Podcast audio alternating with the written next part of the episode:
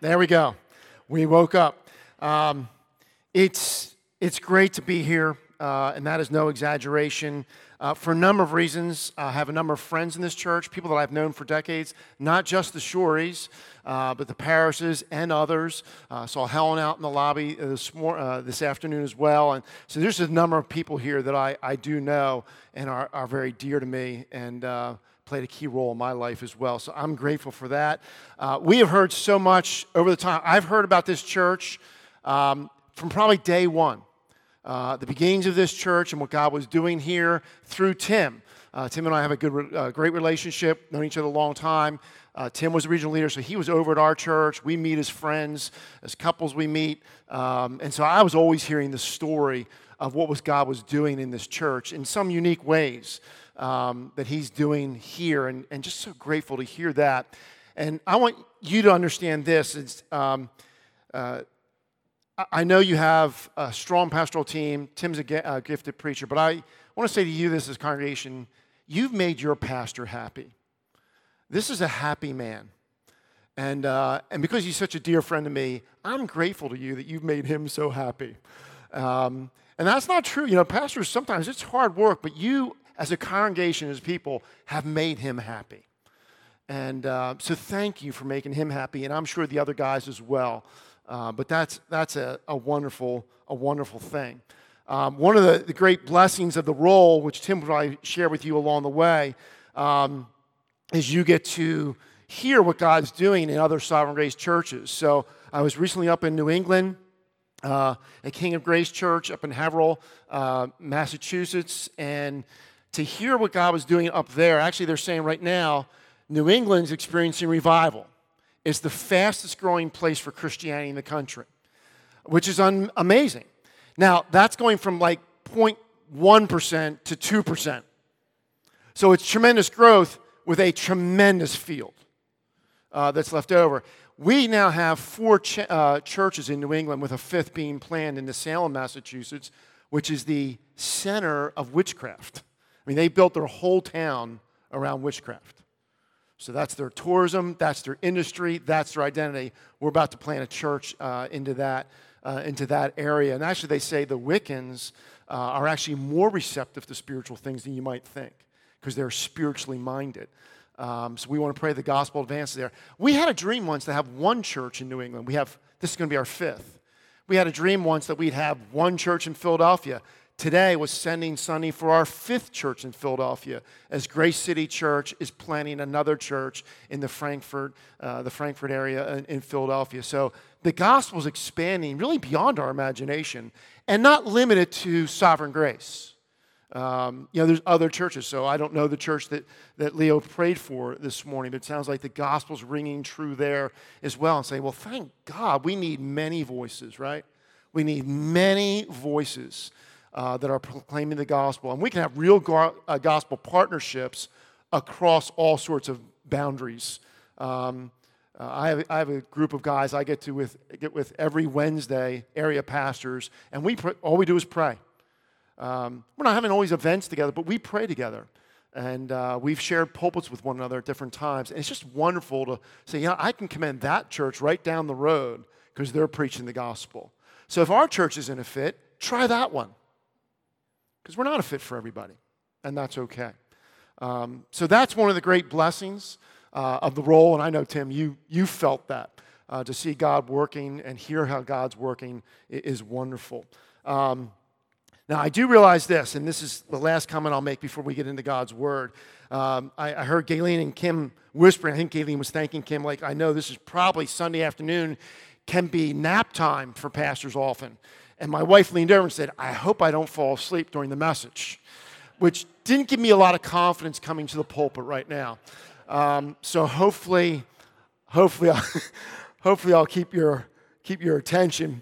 If my wife no, uh, dozes off, just, just give her a little nudge. Uh, all right. Um, if you have your Bibles with you, open up to John chapter 10. John chapter 10. Uh, last year, a, a dear friend um, Bill Patton, who's an elder at Covenant Fellowship Church, some of you know, church that sort of birthed this church as well, uh, preached a message at our church called Life's Bewildering Turns. And those turns can happen in a moment, can't they? You know, things are just sort of going smooth, and then there's a bewildering turn. For that high school in Florida, there was a bewildering turn. Unanticipated, couldn't anticipate. And, and while we are aware of the crisis, forever has changed lives. People are going to live with that for the rest of their lives, live with loss for the rest of their lives. There can be job things that I, I had a job on Monday and maybe I didn't have a job on Tuesday. Sometimes there's a health report uh, that comes in. And the next thing you're like, wow, that, that one report just shook things in a way that were unshaken prior to that doctor's visit. Sometimes it's a relationship. Like I didn't anticipate this would happen. Maybe it's a marriage, maybe it's with aging parents, maybe it's with children. Like this shakes me. Um, maybe there's been a, a death. Um, we had a guy give a testimony today uh, of a high school friend, uh, actually long, longer than a high school friend, friend for 18 years, a guy who struggled with addictions, came to our church in the fall, um, gave his life to Christ, and crossing Route 73 last week was hit by a car and killed. But sort of like the thief on, on the cross, didn't have a life, a long life to live for Christ, but was saved by Christ. And you know, these are terms. What do you do when a turn comes and hits you? And sometimes that can shake us. Well, this morning when I want to talk to you about something that grounds us when life takes those kinds of turns. Um, and, and sometimes turns, by the way, can be intense and short lived. Sometimes turns last for decades. I think it's one thing, you know, to rally around the crisis, but what about when you have something chronic? You know, Tim's had chronic headaches for decades. My son has Crohn's disease. It's chronic. And, you know, that can have its own wear on one. What do you do in those moments when life's taking those kinds of turns? Well, this morning it's a grounding truth. This is something that's sure, regardless of where you find yourself today, and that's Christ as our good shepherd. So, John chapter 10 verses 1 through 18. It's just the title of the message is Our Good Shepherd. The main point is this the Good Shepherd loves us like none other. And I hope that hits you this morning. The Good Shepherd loves us like none other. So, John 10, verse 1 through verse 18. Truly, truly, I say to you, he who does not enter the sheepfold by the door, but climbs in by another way, that man is a thief and a robber. But he who enters by the door is the shepherd of the sheep. To him, the gatekeeper opens. The sheep hear his voice, and he calls his own sheep by name and leads them out. When he has brought them out, when he has brought out all his own, he goes before them, and the sheep follow him, for they know his voice. A stranger they will not follow, but they will flee from him, for they do not know the voice of strangers. This figure of speech Jesus used with them, but they did not understand what he was saying to them. So Jesus again said to them, Truly, truly, I say to you, I am the door of the sheep. Who come before me are thieves and robbers. But the sheep did not listen to them. I am the door. If anyone enters by me, he will be saved and will go in and out and find pasture. The thief comes only to steal and kill and destroy. I came that they may have life and have it abundantly. I am the good shepherd. The good shepherd lays down his life for the sheep. He who is a hired hand and not a shepherd, who does not own the sheep, sees the wolf coming and leaves the sheep and flees, and the wolf snatches them and scatters them. He flees because he is a hired hand and cares nothing for the sheep. I am the good shepherd. I know my own, and my own know me. Just as the Father knows me, and I know the Father, and I lay down my life for the sheep. And I have other sheep that are not of this fold. I must bring them also, and they will listen to my voice. So there will be one flock, one shepherd. For this reason, the Father loves me, because I lay down my life that I may take it up again. No one takes it from me, but I lay it down on my own accord. I have authority to lay it down, and I have authority to take it up again. This charge I have received from my Father. Let's pray. Lord, I pray your blessing upon the reading of your word, which we have thus done. And now I pray your blessing upon the preaching of your word. Lord, you gather your people because you love them. You've preserved these words because you want to reveal yourself to them. So, Lord, I pray that you would do that this afternoon, that you would bless us now, that we would hear the shepherd's voice and we would follow the shepherd's voice. So, claim us afresh. Lord, for those that maybe right now need to be rescued because they're wandering, rescue afresh. For those that are discouraged, encourage afresh. I pray this in Jesus' name. Amen. The context of this passage, Jesus in this text is comparing himself as the good shepherd to the religious leaders. Now, please understand, the religious leaders had no real care for the sheep. They actually acted as thieves and robbers who served and cared for themselves, but not for God's people. And actually, one of the ways they did that, they actually mistaught the Word of God and therefore starved the people of the Word of God, which still can happen in some pulpits in America. So when you preach a prosperity gospel, you are actually starving your people of the Word of God. When you drift from the cross, you are starving people from what they need to hear most. When you compromise doctrine, you're starving people. So, so Jesus is talking about this, and, and probably Jesus' sharpest rebukes and God's sharpest rebukes throughout Scripture are at, are at the shepherds who are really not acting as shepherds. And you read the Old Testament, and he has severe rebukes for them. They also acted, the religious leaders acted as hirelings who would leave the flock at the first sign of trouble. They hit the, they hit the highway, they headed for the hills. But he is the good shepherd. Now, important to note in this metaphor if Jesus is the good shepherd, what does that make us? Sheep. Now, that's not the most complimentary term he could have used. Okay, that's not a term of strength and wisdom. That's a term of weakness and foolishness. It's not a term of self sufficiency, it is a term of absolute dependence. See, sheep are essentially helpless and defenseless. Helpless. Sheep are, they get lost easily, they panic. They walk off cliffs, and I studied this about sheep. They walk off cliffs voluntarily and walk into fires. Now, think about that. Maybe you walk off a cliff, you didn't anticipate gravity. Maybe sheep can't understand gravity. They just thought they could keep going. But you would think a fire, you would feel heat. Right? Like this is getting warm. This is getting uncomfortably warm. And sheep have been known to walk into fires. They are, they are overeating. So I can relate that way, at least to sheep. They overeat. They get their heads stuck in fences and will do so again and again. You would think after doing it once, you wouldn't do it again. But now they'll just go right back and get stuck again. They are susceptible to all kinds of diseases. In other words, what's the picture? Sheep are utterly dependent. They're also defenseless. They're easy pickings for predators. Think this way there are, I mean, have you ever heard this? Hey, folks, be careful when you go out today. There's some rogue sheep loose. I mean, there's some sheep on the loose in Drexel Hill, so don't walk alone because they are, they are moving in herds right now.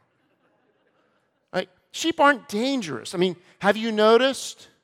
I don't think there's a football team named Sheep. Yeah?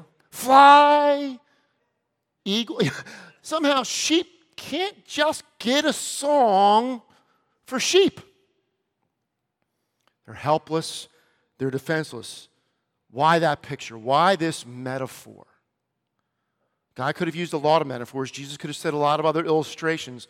Why this metaphor of Him being the shepherd and us being sheep? It's meant to highlight that we need a shepherd. We're not meant to go it alone. We're not meant to pull ourselves up by our own bootstraps. We're not meant to be self sufficient.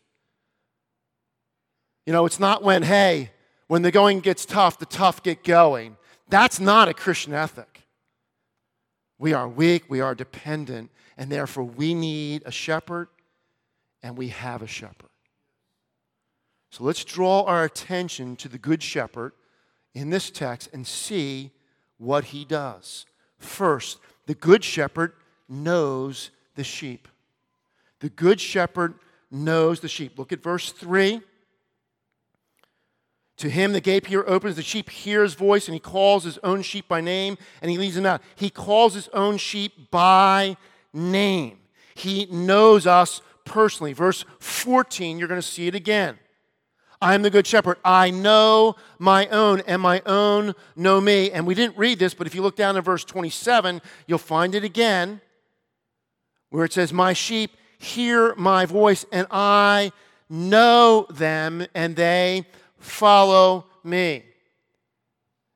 Here's the point Jesus knows us personally, specifically, and lovingly. He has complete knowledge. Please think about this Jesus is never getting to know you better. Nobody can say that in any relationship. I, have been married for 38 years, going on 39. I've known my wife since we were 13 and 14, so I've known her for 44 years. We're still learning. Because guess what? We change. And now we're aging. And now we're learning who we are in our 50s, getting near 60. And we're learning. And there's things we don't always know. And because what, you know, we make misassumptions at times. It's one of the bases of conflicts. You have expectations and misassumptions, and you miss each other. God never misses us. He knows you completely. He knows you better in one sense than you know yourself. He knows your strengths, your ambitions. He knows your sins and those sins that you're most tempted by. He knows your weaknesses. He knows your difficulties and trials, and they're not too big nor too small. Remember when I had a trial? Uh, I had torn meniscus in a, in a, knee, and the doctor said there was nothing they could do, and I'd never run. I was done hiking, which ended up not being true, and things that I love to do. And, uh, and I remember just being depressed for a day and just saying, Look, I, I'm pretty steady and I'll get back, but today I'm sad. And I thought of my son who has Crohn's disease, who's got a colostomy, who's lost a few feet of his intestines. And as he, we were talking to each other, it was almost an embarrassment of like, man, compared to your trial, my trial is so insignificant. And you know what he said to me? Dad, everybody's trial is their own. And your trial is yours and you feel it. It was really good pastoral counsel that I got from my son. It was very caring. And I thought, you know what? Jesus does care about my knee. It may not be the same trial as someone else, but for me, it was my trial. And maybe somewhere we can get off perspective on our trials, but when you're in a trial, it's yours. Jesus knows your trials. Jesus knows the parts of our personality that we don't like and sometimes seek to hide. Right? There's those parts of you that are like, yeah, I was just too loud, or I was too quiet, or I wish I was this person, I wish I was like that. He knows those things. He knows all of that. I love this. Jesus is never surprised. He's never going to say this to us Boy, if only I knew. Man, I was saving a lot of people, and I swept you in. If only I knew who I had picked.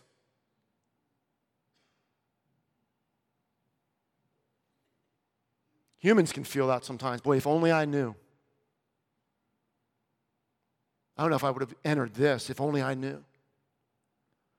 But for Jesus, our good shepherd, he knows. Listen to how Charles Spurgeon describes this. He has an intimate knowledge of all who are redeemed with his most precious blood. He knows the secrets, ins, and outs of every one of us better than any one of us knows himself. He knows our trials and knows our sins. When he chose us, he knew what we were and what we should be. He did not buy his sheep in the dark.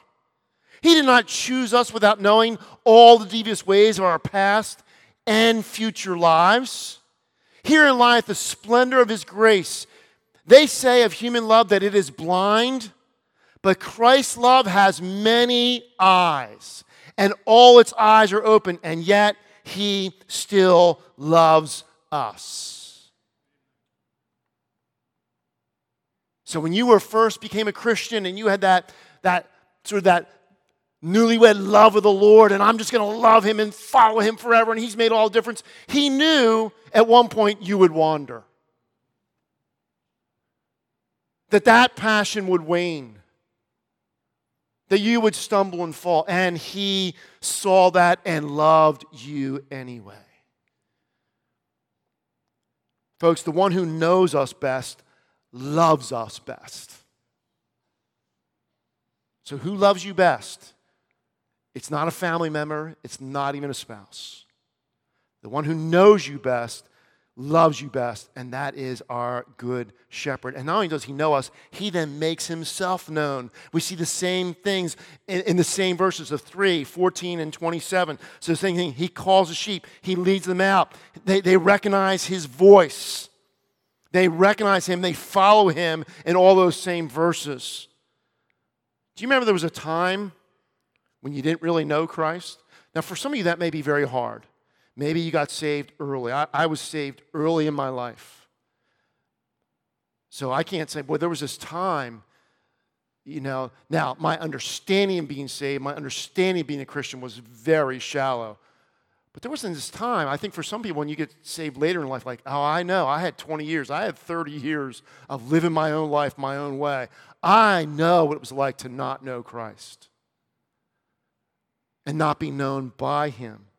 So there was a time we didn't know Christ. There was a time when Christianity, for some, made no sense and you had no interest. And then something changed. Jesus made himself known. And these things that one point didn't make sense began to make sense. And your treasure changed and everything about you changed, and everything you began to live for changed. Your hope changed, your dreams changed. Why? Because he made himself known. Do you understand? Every time you read the Bible and it makes sense to you, that's the work of the Holy Spirit. There's many works of the Holy Spirit, right? Gifts of the Spirit are many and varied, but one is illumination of truth. Folks, we're not smarter than other people. And we're not better morally than other people. I've met good people. I'm like, that person's a better person than me. Why are they not saved?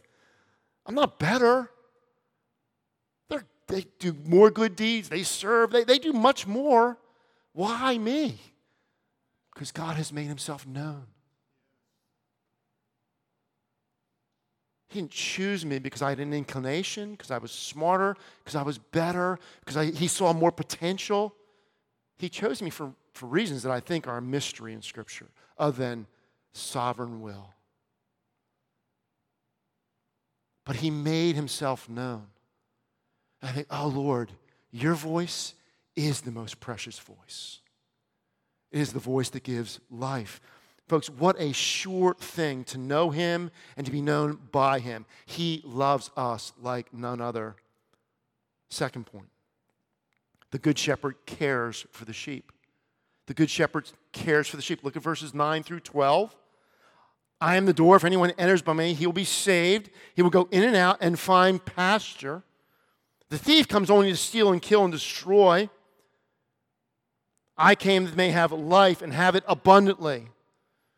What do we see in these verses? I am the good shepherd. The good shepherd lays his down his life. He cares for the sheep.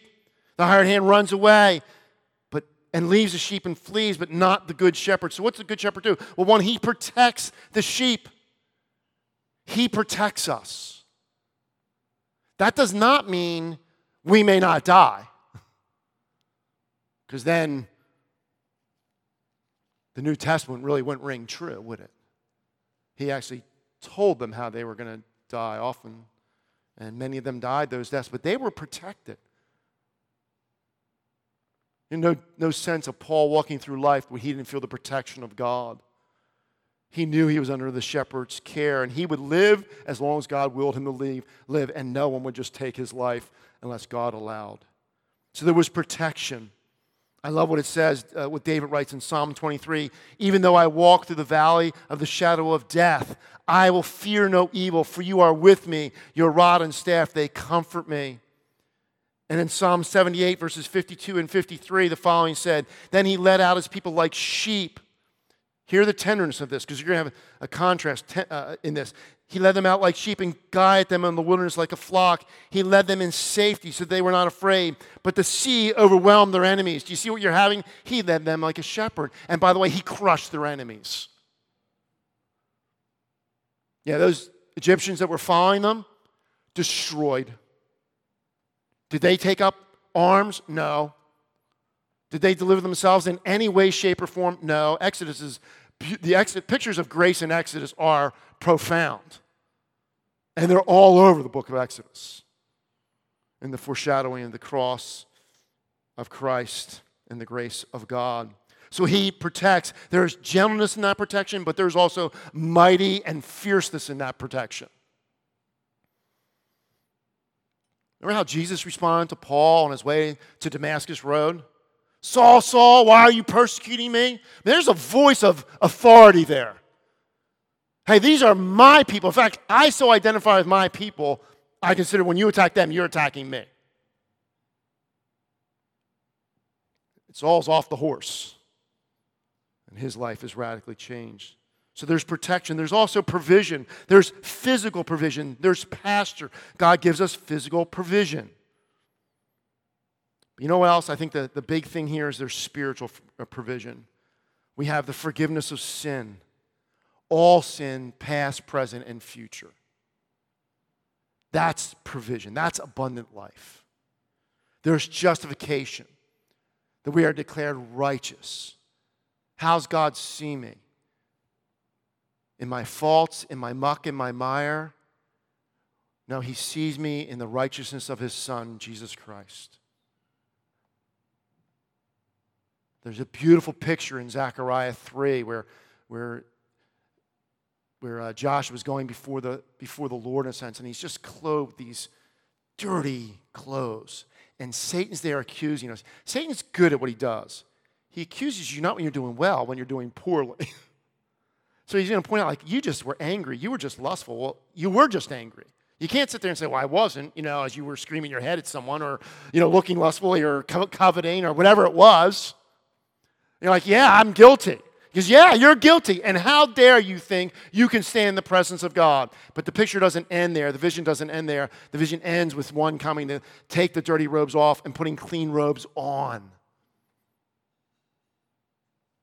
So we have justification we are declared righteous. He gives us His Holy Spirit. He restores our soul. Again, when I think of Psalm 23, and how often does He restore our soul? Again and again and again. We're in a series at home in Second Corinthians, and Second Corinthians 1 begins with the God of all comfort. And you know, how often do I need God's comfort? Again and again and again. Not once, but over and over. He gives us eternal life, and He does all this with abundance. We do not exhaust the forgiveness of God. We do not exhaust what justification can do for us. We do not exhaust how He feeds us through His Word. We do not exhaust how He gives us His Holy Spirit. We do not exhaust Him in His rescuing work, His restoring work. And when you consider that, in light of what we deserve, this is what I get I get all these things. Now, here's the greatest thing of all. Of all those blessings I just told you justification, forgiveness of sin, all those things what's the greatest thing of all that He gives us? Himself. That is the greatest thing. Listen to how John Piper describes this. Abundant life is not about having stuff, it's about having God. The apex of abundant life is the worship of Jesus Christ. He loves us like none other. He knows his sheep, he cares for his sheep, which takes us to our last point. The good shepherd lays down his life for his sheep. The good shepherd lays down his life for, for the sheep. And this is the most important part of this text. When you, look, when you read scripture and say, okay, what, what's the big idea that's jumping out? Here's the big idea that's jumping out. All the ideas are important, but the big idea it, jumping out, he lays down his life for the sheep. It's most important. It's repeated five times in seven verses. So in verse 11, I am the good shepherd. The good shepherd, what? Lays down his life for the sheep. Verse 15, he says it again. Just as the Father knows me and I know the Father, and I lay down my life for the sheep. And then in verse 17, for this reason the Father loves me. Why? Because I lay down my life, that I might take it up again. And then again in verse 18, he does it here again. No one takes it from me, but I lay it down of my own accord. I have authority to lay it down. The Good Shepherd does many great things for us. He knows us unlike anyone else, He cares for us. Here's the ultimate proof of His love for us that He loves us like none other. He laid down His life. This is His greatest expression of love for the sheep. And, folks, you know what He wants us to know? He wants us to know that He did that willingly. Look at verse 18. No one takes it from me. No one takes it from me, but I lay it down of my own accord. Did Pilate take his life? N- not really. The soldiers? No, not really. The chief priests? No, not really.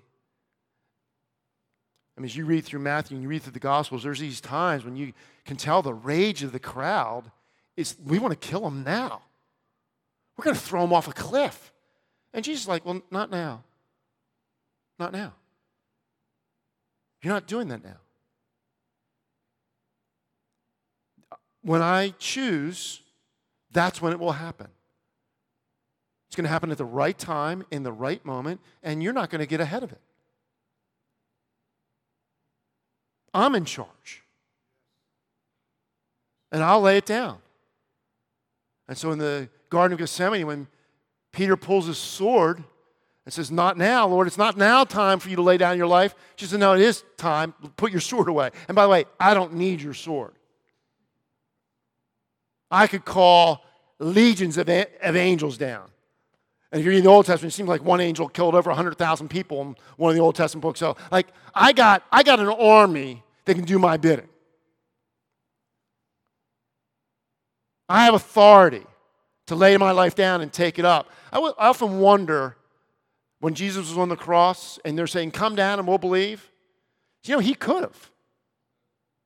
Can you imagine what that would have done been like? I'm here. You have something to say? Uh, you, you asked me to come down. Well, I'm down. Now what? Now, the sad thing of the human heart, apart from grace, is we would just try to nail them back up. They weren't lacking evidence. And we think if a miracle will convince someone, Jesus rose, raised Lazarus from the dead. It didn't convince them, they just wanted to kill him more.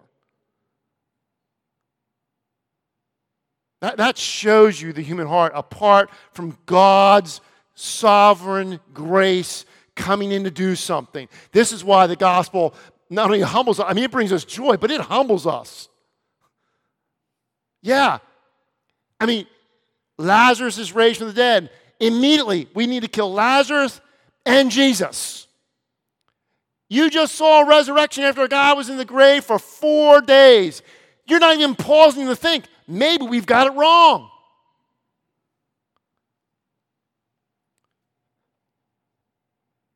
Jesus is laying down his life. The willingness of, his, of him laying down his life shows his love.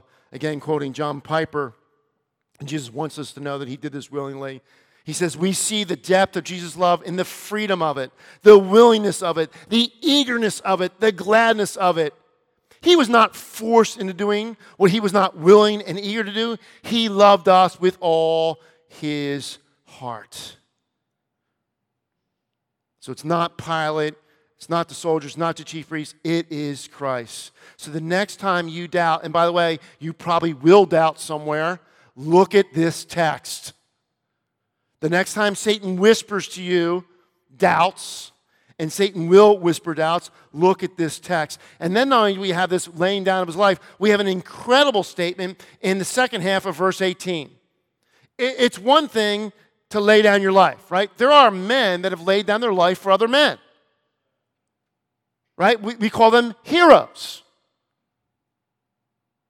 There were some heroes, if I read the story right, in the Florida school shooting. So that's there's heroes. But here's what nobody can say I lay down my life, and by the way, I can also take it back. No one says that. That is unique in all history. These words, and by the way, folks, these words are either true or they're the greatest lie ever. If you don't know Christ here today, I hope you hear the shepherd calling you. I, I hope you hear, I hope you're like, you know? This hasn't always made sense, but there's something. Shepherd, I'm, I'm, I'm hearing a, a voice. And then think about this He laid down His life for you, and He took it back again. Wow, that, Christianity stands or falls on that, the truth of that statement. It's crucial. Did he take it back again? It's an incredible statement. See, folks, think about this way a dead shepherd would do us no good. We might memorialize him. Hey, remember Jesus? Boy, he was a great man. He died for his friends. I mean, he took the bullet that was meant for Peter and John, and he just got in front of it. But, you know, all I have is a memory, a plaque. Doesn't take away his heroism. You know, he doesn't make him less of a hero. But I don't benefit from a dead shepherd. I need a living shepherd who can continue to know me and know me best and love me and protect me and lead me and feed me and claim me as his own. It is incredible. A dead shepherd, folks, we would be left to the wolves and we would be scattered. But he defeated death and he did take his life back. So these are the sure things. When life takes those bewildering turns that can happen in a moment, well, what do I know? Not going to lessen my suffering, not going to minimize my trial. Bible nowhere minimizes trials. Read the Psalms if you're in trials, they're very real. Christians call out throughout the ages, How long, O Lord? That's a cry in Scripture. By the way, that's a cry of justice from the saints in heaven. How long, O Lord, until our blood will be satisfied? How long, O Lord? It's a biblical cry. If you're in suffering, you might be saying, How long, O Lord? It's not an ungodly cry. But we can go here and say, I don't know how long, but I know you have a shepherd who knows you and who knows your trial. And he loves you like none other. And he knows when you've wandered. And he knows when you've had a happy face but have been stuck in unbelief. He's not learning something new. And you've not hidden a thing from him. And he loves you anyway.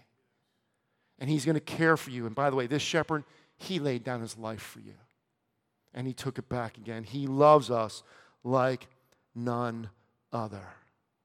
So I want to I want to close by reading a slightly altered version of Psalm 23, but I believe it's consistent with John chapter 10. Jesus is my shepherd. I shall not want. Jesus makes me lie down in green pastures. Jesus leads me beside still waters. Jesus restores my soul. Jesus leads me in paths of righteousness for his name's sake. Even though I walk through the valley of the shadow of death, I will fear no evil, for Jesus is with me. His rod and his staff, they comfort me.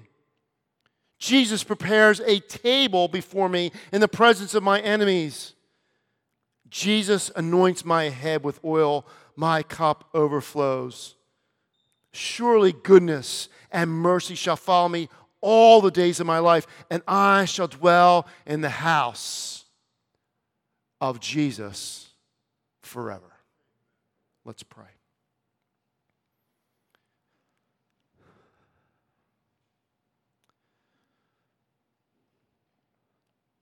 Lord, I thank you for being our good shepherd. But if there's one thing I need in my life, it's a shepherd. Because I really am a sheep. Sometimes I do dumb things and I'm stubborn and I'll do them again.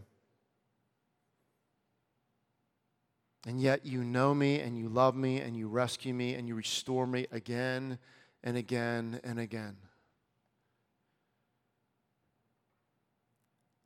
And Jesus, someday, you're going to call me home and call all of us in this room home. And then we're not just going to hear your voice, we're going to see your face. Well, we've had some great saints that have died in the last few months. R.C. Sproul, the great theologian who's now with his Lord and understands his theology better than he ever did. Billy Graham this week, Lord, the great evangelist, preached the gospel and the gift of salvation to so many. And now, Lord, his salvation is more alive to him than ever. And Lord, for this young man that nobody knows, Danny, who was run over by a car last week, who was only a Christian for a couple months, and a struggling Christian, he's with his Savior as well. And you are the good shepherd of his soul. So thank you that you are our good shepherd and that you love us like none other. May that truth ground us when life shakes us. I ask this in Jesus' name. Amen. Amen.